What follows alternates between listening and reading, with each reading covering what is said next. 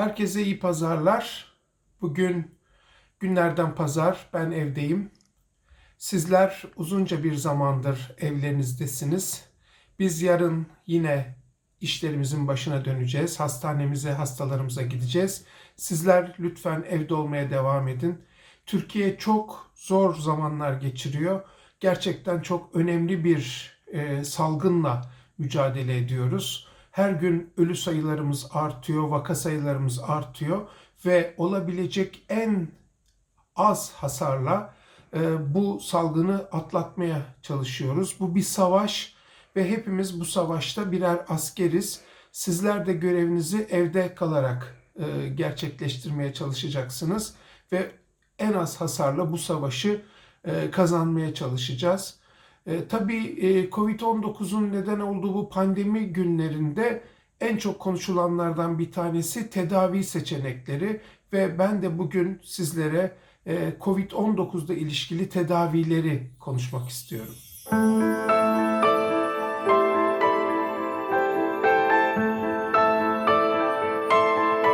Bu tedavilerin ilki plakuenil. E, aslında plakuenil bizim iyi bildiğimiz bir ilaç. Bir kinin derivesi. Hidroksiklorokin ismiyle biliniyor. Sıtma tedavisinde ve sıtma korunmasında kullanılan bir ilaç. E, bunun yanında bir takım romatolojik hastalıklarda da kullanılıyor. Mesela romatoid artritte, e, sistemik lupus eritematosus dediğimiz bir hastalıkta kullanılıyor. Çok uzun yıllardan beri kullanılan bir ilaç. Aslında iyi tolere edilen bir ilaç ama bütün ilaçlar gibi bunun da ciddi yan etkileri var. Mesela retinal hasar yapabiliyor, görme kayıpları yapabiliyor. E, ciddi elektrokardiyografide QT uzaması dediğimiz bir klinik duruma neden oluyor ve e, ciddi ritim bozuklukları yapabiliyor. E, öte yandan bulantı, kusma, ishal gibi yakınmalar da ortaya çıkabiliyor bir ilaçla ilgili. E, ilaç son günlerde çok popüler oldu. Bunun temel nedenlerinden bir tanesi çok talihsiz bir şekilde Amerika Birleşik Devletleri Başkanı Trump'ın e, FDA onayladı diye bir müjdeymiş gibi klorokini söylemesiydi. İkinci talihsizliği bence ilacın erişilebilir bir ilaç olması. Bütün dünyada yaygın olarak var ve dolayısıyla e, Türkiye'de de başka ülkelerde de herkes klorokin e, bulmak için eczanelere hücum etti ve e, Türkiye'de Sağlık Bakanlığı son derece haklı ve yerinde bir kararla bu ilacı toplattı ve özel bir reçeteyle ve belli şartlar altında kullanılmasına izin verdi. Peki niye plakuenil bu kadar önemli bir ilaç gibi e, konuşuluyor? Çünkü Çin'de yapılan ilk çalışmalar ki bu Clinical Infectious Disease isimli bir dergide yakın zamanda yayınlandı bir in vitro çalışma yani bir insan çalışması değil aslında bir laboratuvar çalışması ve COVID-19'un viral yükünü azaltan e, bir etki gösterdiğini saptadı bu e, klinik öncesi çalışma. Yani insanlarda yapılmayan laboratuvar ortamında yapılan çalışma ve bunu Fransızların yaptığı bir klinik çalışma izledi. Ee, insanlarda kullandılar e, plakuenili ve gerçekten insanlarda 20 kişi de kullandılar. 14 tanesinde tek başına, 6 tanesinde de azitromisin ismi verilen bir antibiyotikle beraber kullandılar ve iyi sonuçlar aldılar klinik takipte bu 20 hastanın klinik takibinde. E, bu da plakuenilin e, gerçekten çok popüler olmasına neden oldu. Hiçbir veri yokken korunmak amacıyla bile plakuenil kullanmak istedi insanlar, hekimler bile e, böyle bir e, çabaya girişti ve plakuenil yok satmaya başladı. Burada iki tane büyük problem var. Bunlardan bir tanesi sınırlı sayıda plakuenil var ve gerçekten plakuenili kullanmak gerekiyorsa bu e, hasta COVID-19'da infekte kişilerde ve özellikle de klinik durumu kötü olanlarda kullanılmalı. Onlarda kullanılma şansını azaltıyoruz bu şekilde ilaca hücum ederek. Bir. ikincisi gerçekten bu ilaca mah mahkum olan hastalar var. Mesela romatoid artrit, mesela sistemik lupus eritematosus gibi böyle hastalarında ilaca ulaşmasını bir şekilde e, engellemiş oluyoruz. Ve gerçekten de çok boş bir ümit de yaratıyoruz. E, plakuenil işe yarıyor mu, yaramıyor mu? Bu sorunun cevabını bilmiyoruz. Belki de gerçekten işe yarıyor. Belki de korunma amaçlı bile işe yarıyor ama önceliklemek gerekir. öncelik eğer kullanılacaksa ciddi olan hastalara kullanılmasıdır. Buradaki problem şu. FDA gibi önemli kurumların bu tür ilaçlara kısa sürede onay vermesi çok beklenen alışıldık bir durum değil. Bir yandan da pandemi çok hızlı e, bir etki yaratıyor insanlar üzerinde. Hızla insanlar enfekte oluyor ve dolayısıyla bir sıkışmışlık hali var. Ve bu sıkışmışlık hali yüzünden de e, plakoenile olan bu büyük ilgi e, ortaya çıkıyor.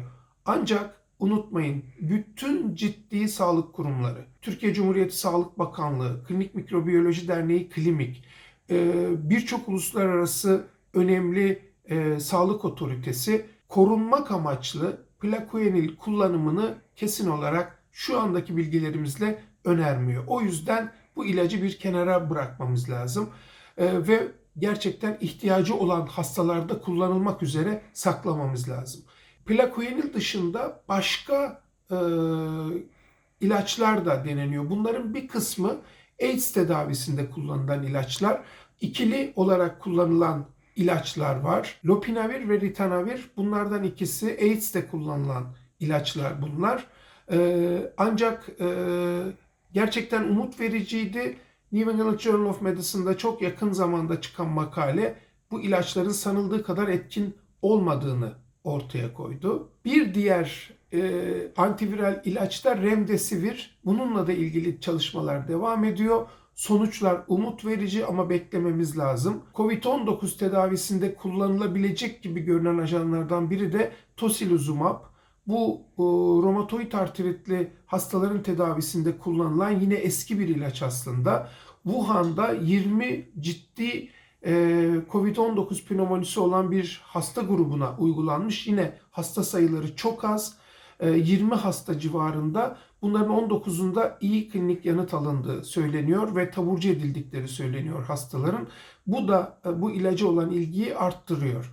Ancak unutmayın hem klorokinle olan e, plakoenille olan çalışma, klinik çalışma, hem tosilizumabla ilgili olan çalışma, hem diğerleri ciddi anlamda dizayn edilmeleri açısından çok eleştirildi.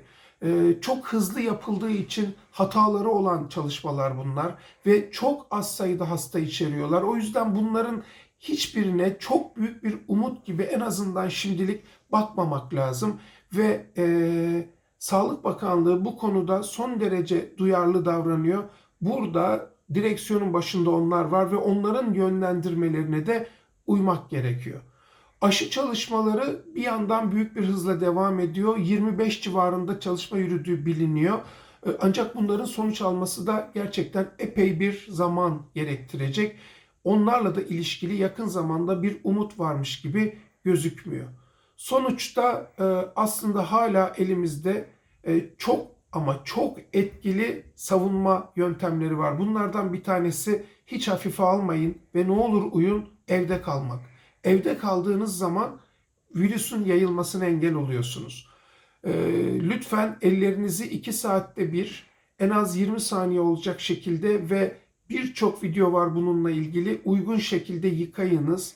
Ellerinizi yüzünüze, gözünüze e, dokundurmayınız. Hapşırırken lütfen kolunuzun içine doğru kapatarak en azından ya da bir mendille kapatarak hapşırınız. E, burada önemli noktalardan bir tanesi Gençler çok hafif seyrediyorlar. E, vakaların %81'i gerçekten ayakta geçiriyor bunu ve bunlar yaşlılara bulaştırabiliyorlar. E, yaşlılar ve gençlerin kontağını sınırlamak lazım.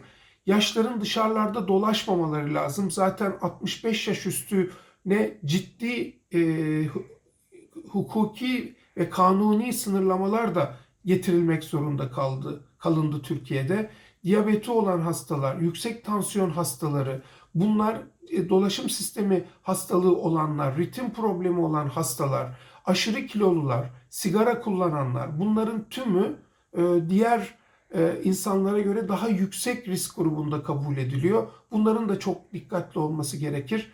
Biz dediğim gibi yarın tekrar işimizin başındayız. Ama ne olur siz evde kalın ve Türkiye minimal hasarla bu dönemi atlatsın. Hepiniz sağlıkla kalın, hepiniz mutlu kalın ve Türkiye bu şanssızlığı büyük bir şansa çevirerek çıksın bu süreçten diye umuyorum. Hepinize iyi bir hafta diliyorum. Música